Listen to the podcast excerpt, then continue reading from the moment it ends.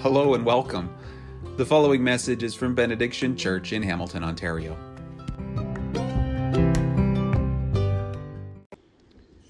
Recently, I had an interesting realization, and I walked into this place called a gym, and uh, I felt like I had landed in another planet.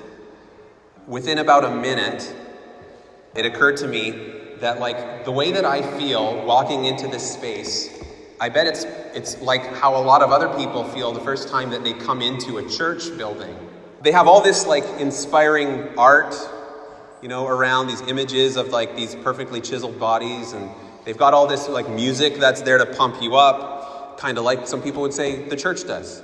They have uh, their own furniture around, it's just kind of equally uncomfortable. They call theirs exercise equipment, we call ours pews.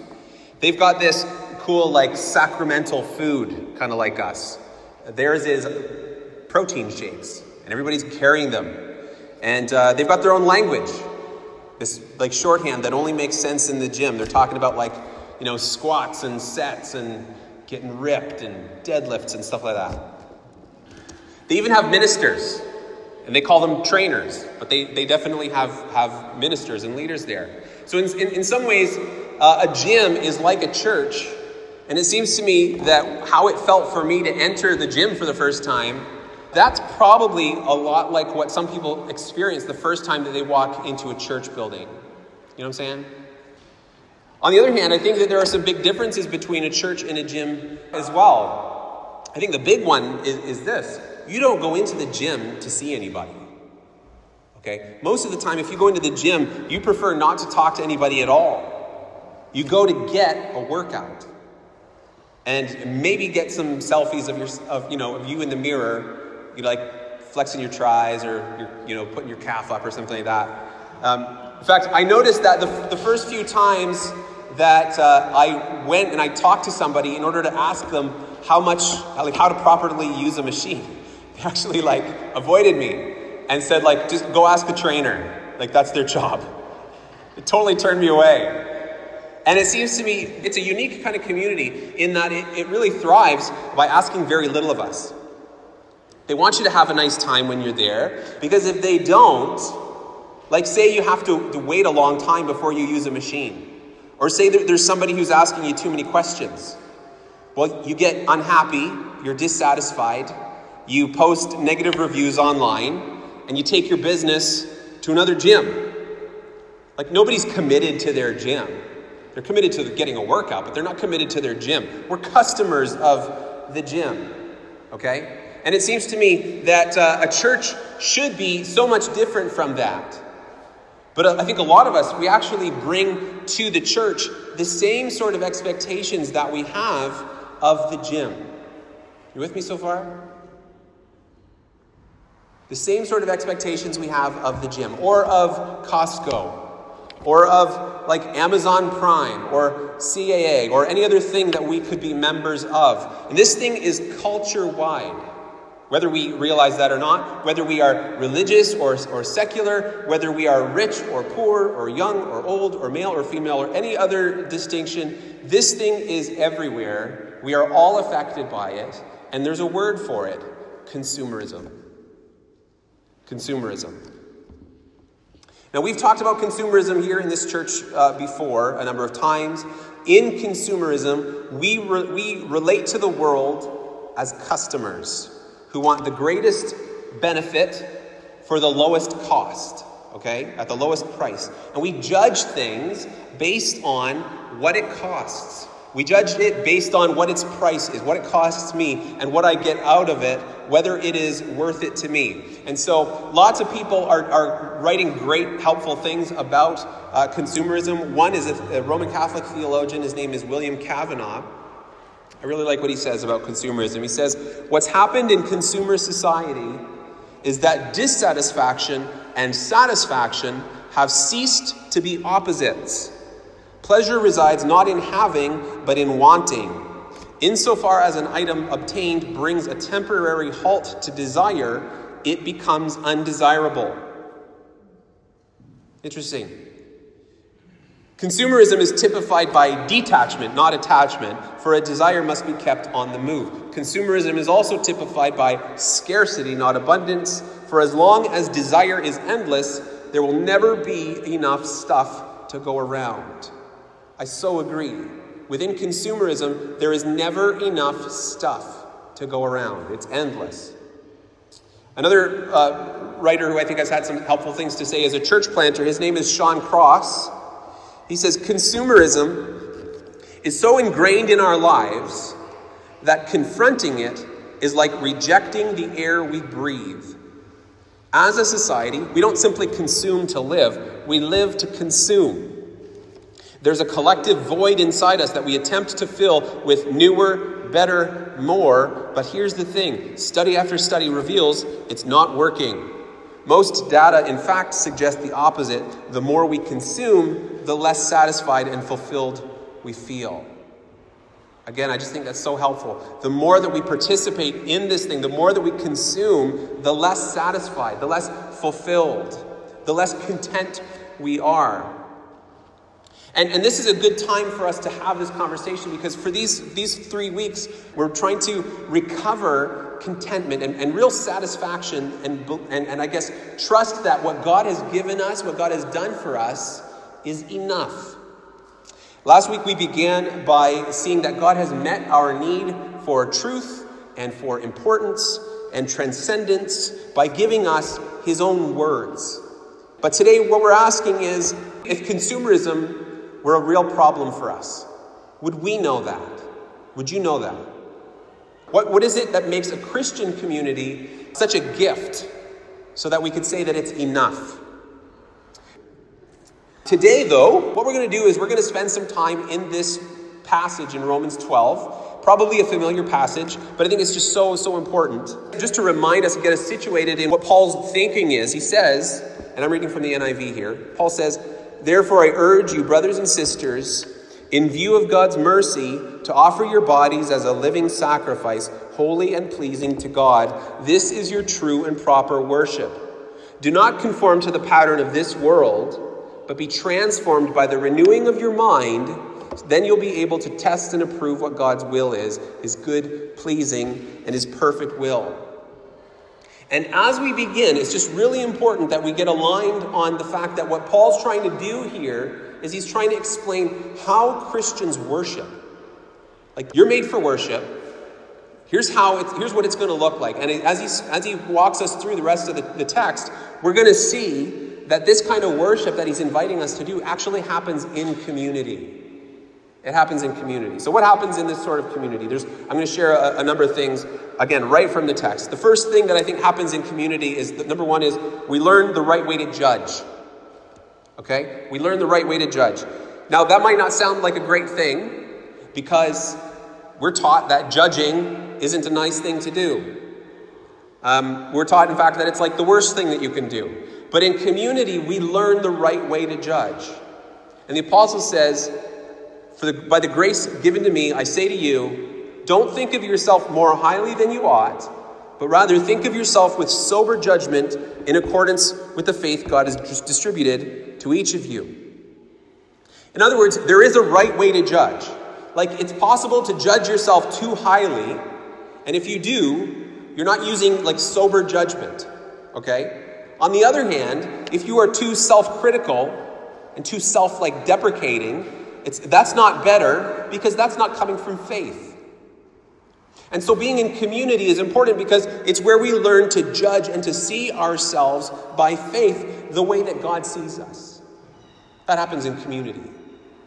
And I want to pause here for a second and because I just would encourage you to just ask yourself, what kind of a difference would it make if you could see yourself the way God sees you? Okay? What, if, what, would it, what difference would it make in your life if you could see yourself as God sees you instead of how other people see you? What if you could believe what God says about you more than you believe what other people say about you or what you yourself say about yourself? Imagine if you could believe what He says. Imagine if you could believe His judgment about you more than anybody else's. Would, would that make a difference in your life? Would that change things? Would that be enough? Something else that happens in community, number two, is that we learn how we are related. We learn how we are related together. Paul says, uh, in, verse, in the next section, he says, Just as each of us has one body with many members, and these members do not all have the same function, so in Christ, we, though many, form one body, and each member belongs to all the others. All right? We belong to one another. We're a body, Paul says, and each of the members of the body, each body part, belongs to the others. In fact, I just encourage you to pause for a second and just like look around for a second, look at the people around you, and say, th- say in your mind, like, wow, I belong to these people. I belong to these people.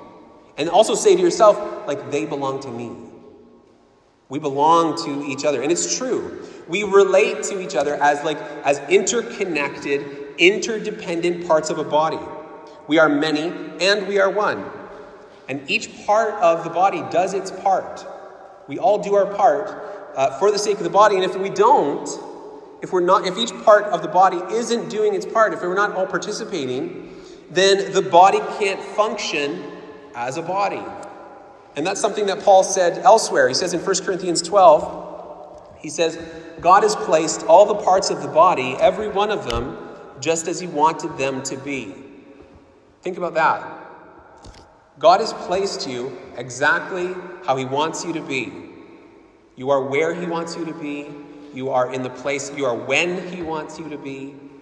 And He says, if one part suffers, every part suffers with it. If one part is honored, every part rejoices with it. And so, a Christian community isn't like any other kind of relationship that you might have. We don't relate to coworkers this way even as close as you might be with your coworkers. We don't relate to the, you know, the, the staff at a department store this way. We don't relate to our kids' teachers this way.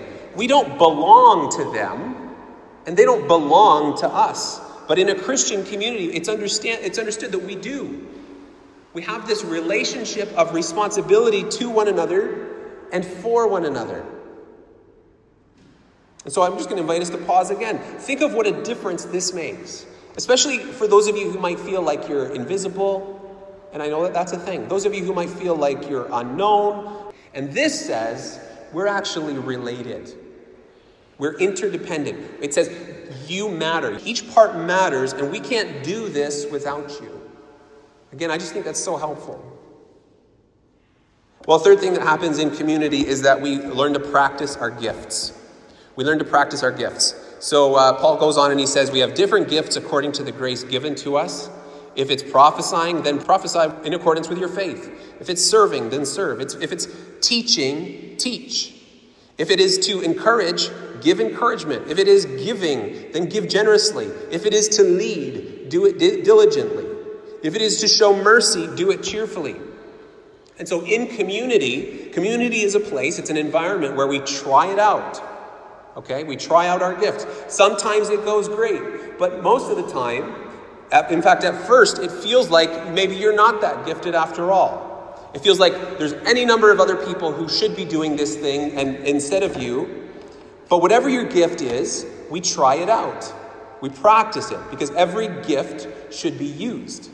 The apostle Peter said something similar. He says in 1 Peter 4, he says, "Each of you should use whatever gift you have received to serve others as faithful stewards of God's grace in its various forms. And then he goes on and he lists a number of gifts. If anybody speaks, he should do so as one who speaks the very words of God. If anyone serves, they should do so with the strength God provides, so that in all things God may be praised through Jesus Christ. And so, if all of this is true, that, that, the, that the church is a place where we learn to practice our gifts, and where every gift is important, what that means, it seems to me, is that a church community with 50 people who are still figuring it out, 50 people who are still finding their way and learning how to use their gifts but haven't quite arrived, that church of 50 is more of a church than a church where there's a couple of rock star leaders and 48 passive audience members. Are you with me on that?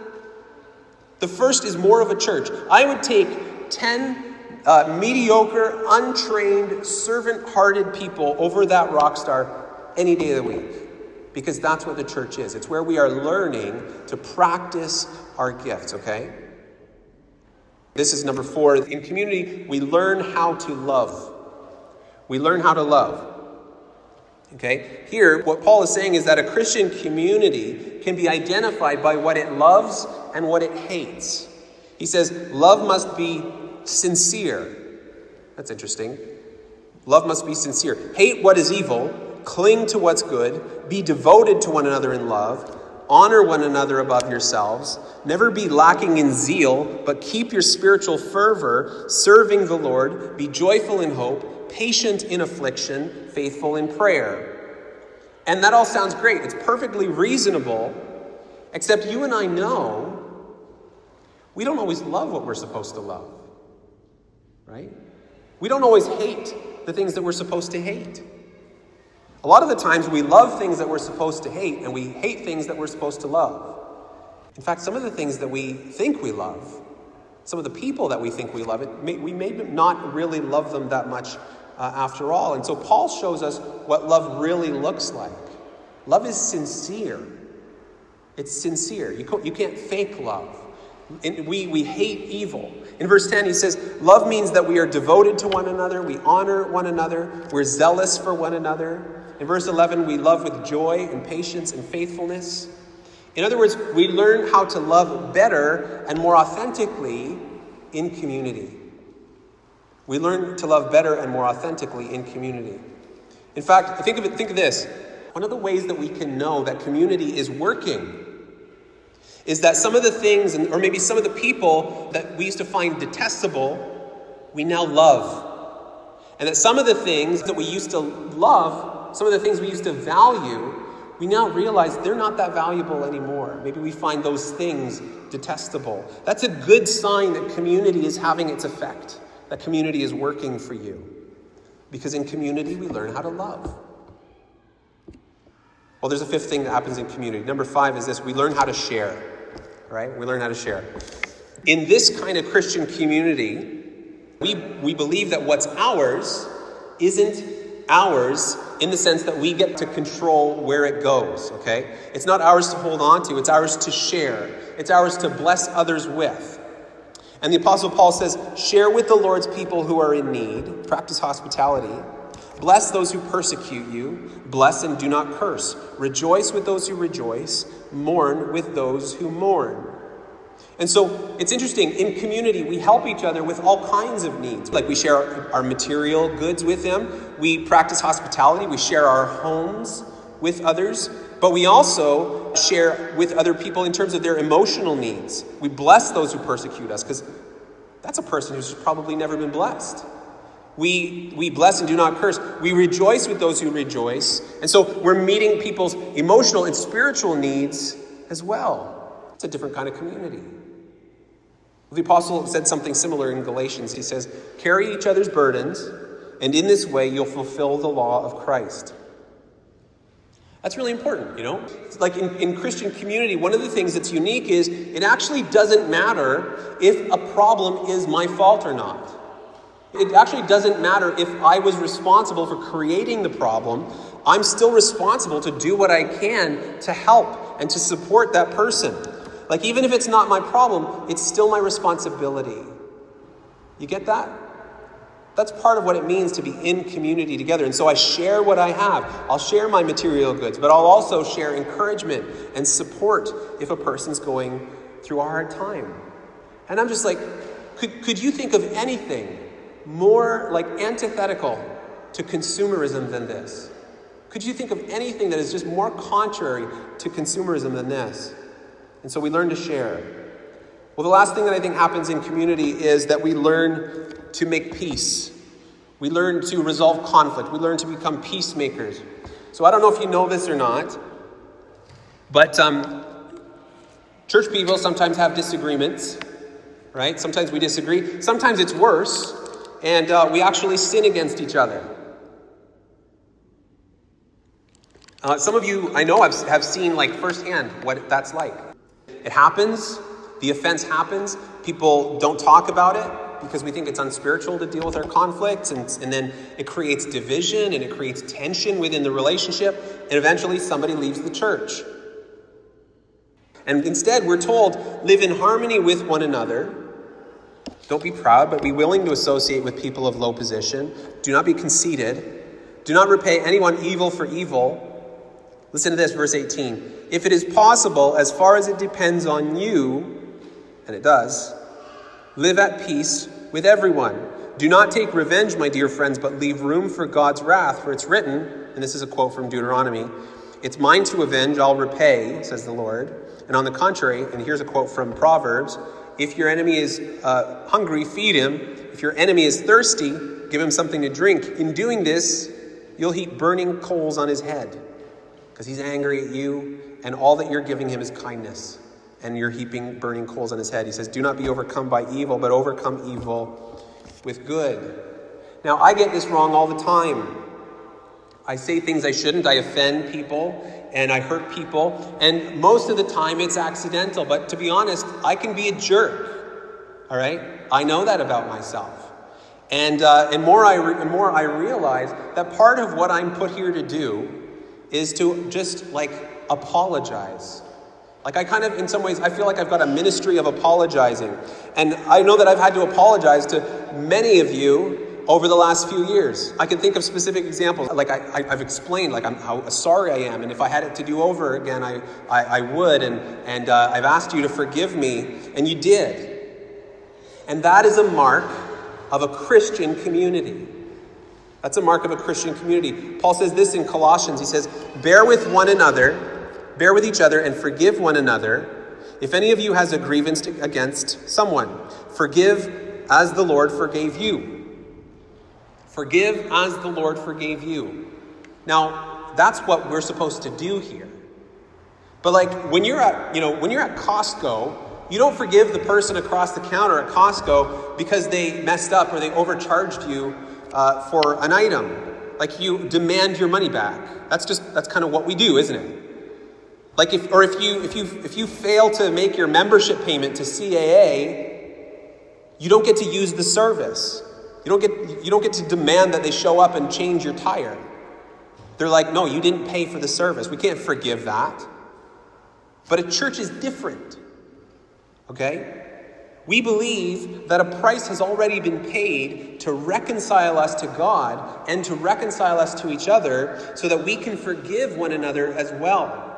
And if we really believe that we have been forgiven by God for all the ways that we've offended Him, okay, if we really truly believe that He's forgiven us and removed every barrier between us and Him, we can't possibly withhold forgiveness uh, from each other.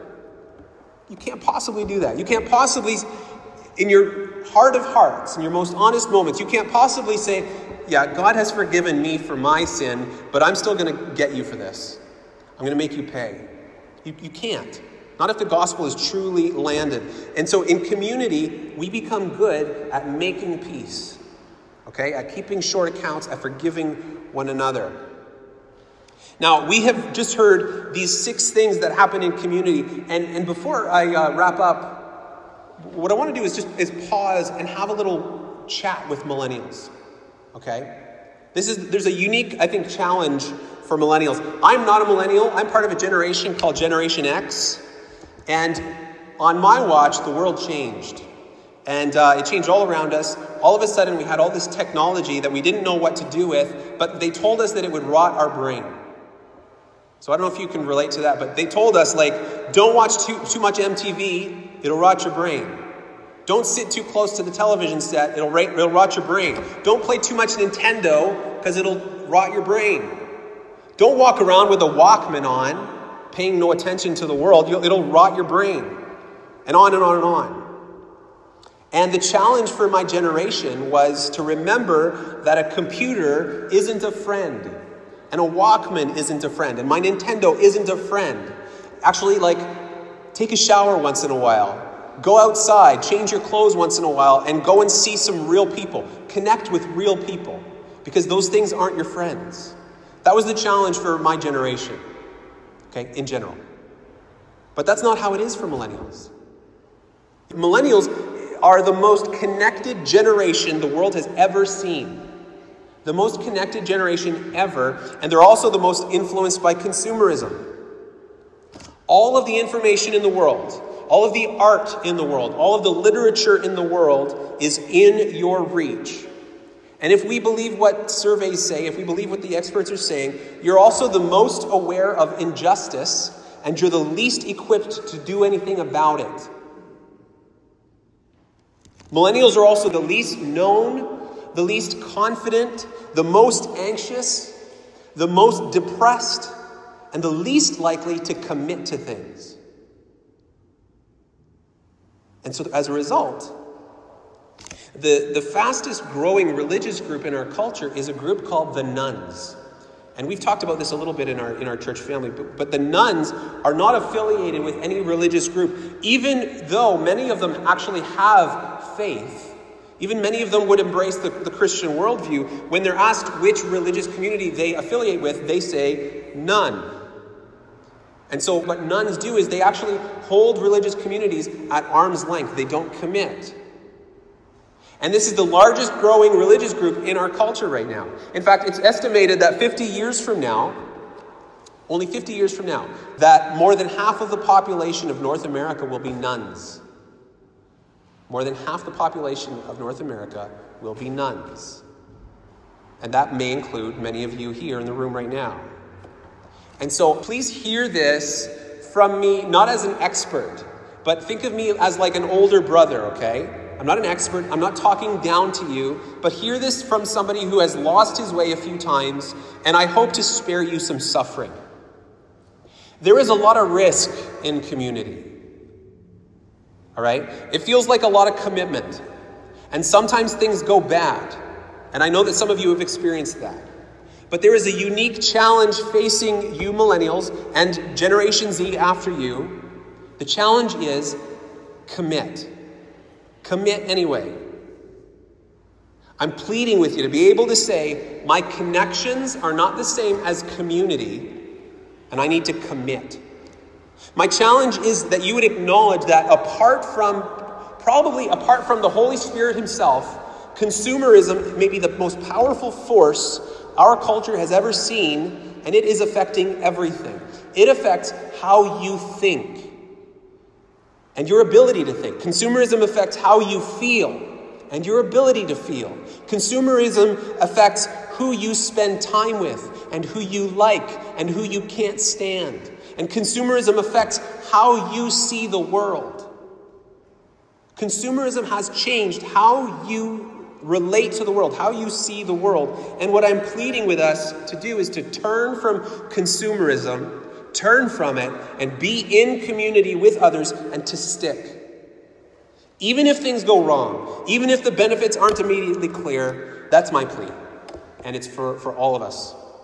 And I really believe until we do, until we are in thick community with others where we are together regularly and where others are allowed to see us and challenge us and change us, until, the, until that's true of us, we will never really know if we have decoupled ourselves from consumerism.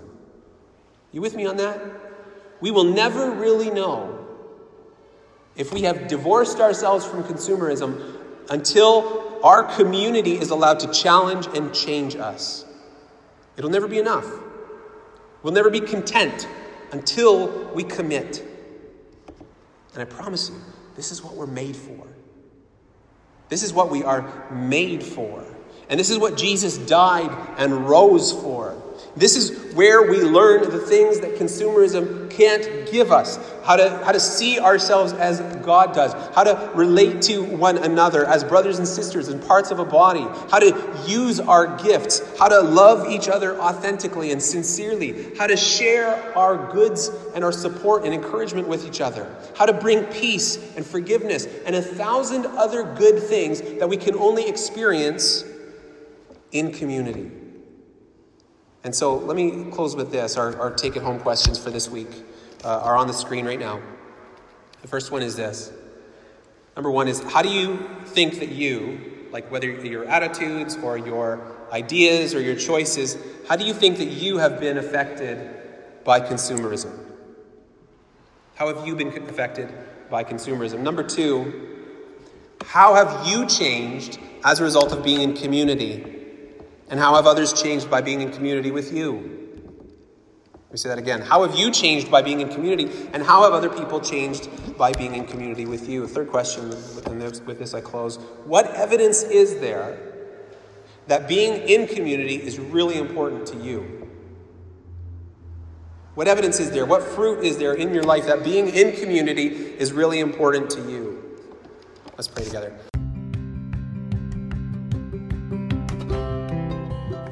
Thanks for listening to this message from Benediction Church in Hamilton, Ontario. Feel free to copy and share these resources, but please don't alter the content in any way. We invite you to visit us online again soon at www.benediction.church for more teaching and information about how you can join us in serving and praying that it would be in Hamilton as it is in heaven.